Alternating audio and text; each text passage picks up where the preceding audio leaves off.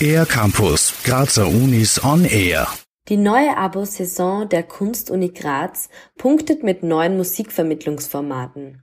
Mit All Inclusive und Living Room will die Cook Begegnungsräume wieder weit öffnen, um Kunst möglichst vielen Menschen zugänglich zu machen.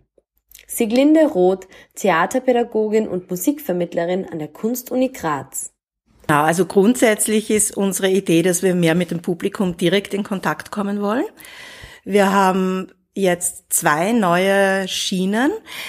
Die eine heißt All Inclusive und ist immer eine Vorveranstaltung vor jedem Abo-Konzert im Hauptabonnement. Und das andere ist der Living Room, das ist unser ganz neues Baby, das ist nach den Veranstaltungen im Abo et Mumut.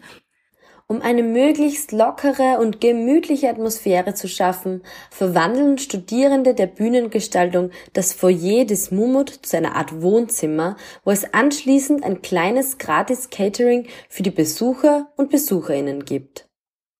Während der Corona-Pandemie griff man auf digitale Vermittlungsformate zurück. Da hat man dieses, was jetzt der Living Room ist, im Zoom-Stream nach Hause, weil da wurden ja alle unsere Konzerte gestreamt, weil keine Zuschauer da sein durften. Und dann hat meistens Ulla Pilz hinterher eine Zoom-Konferenz gemacht, wo sich die Leute einklinken konnten. Die neuen Formate All Inclusive und Living Room spielen sich aber nun vor Ort ab, wo weitere Informationen und Ergänzungen zur Aufführung des Abends angeboten werden.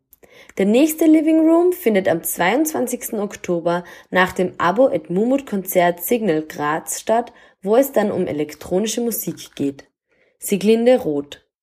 Da wird der Ania Lockwood da sein, eine Grande Dame der elektronischen Musik. Also da darf man, glaube ich, ganz gespannt sein, was die hinterher so auch von sich gibt. Der Raum wird auf eine Weise sehr speziell sein und ausnahmsweise schon zwei Tage vorher stehen, weil es nämlich wegen dieses Konzerts eine Toninstallation geben wird, auch schon im Foyer.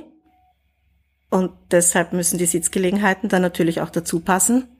Also das kann man sich diesmal schon zwei Tage vorher anschauen und anhören.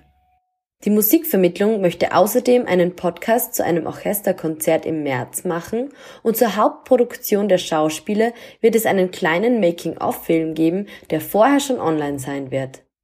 Für den R-Campus der Grazer Universitäten Barbara Zechner. Mehr über die Grazer Universitäten auf ercampus-graz.at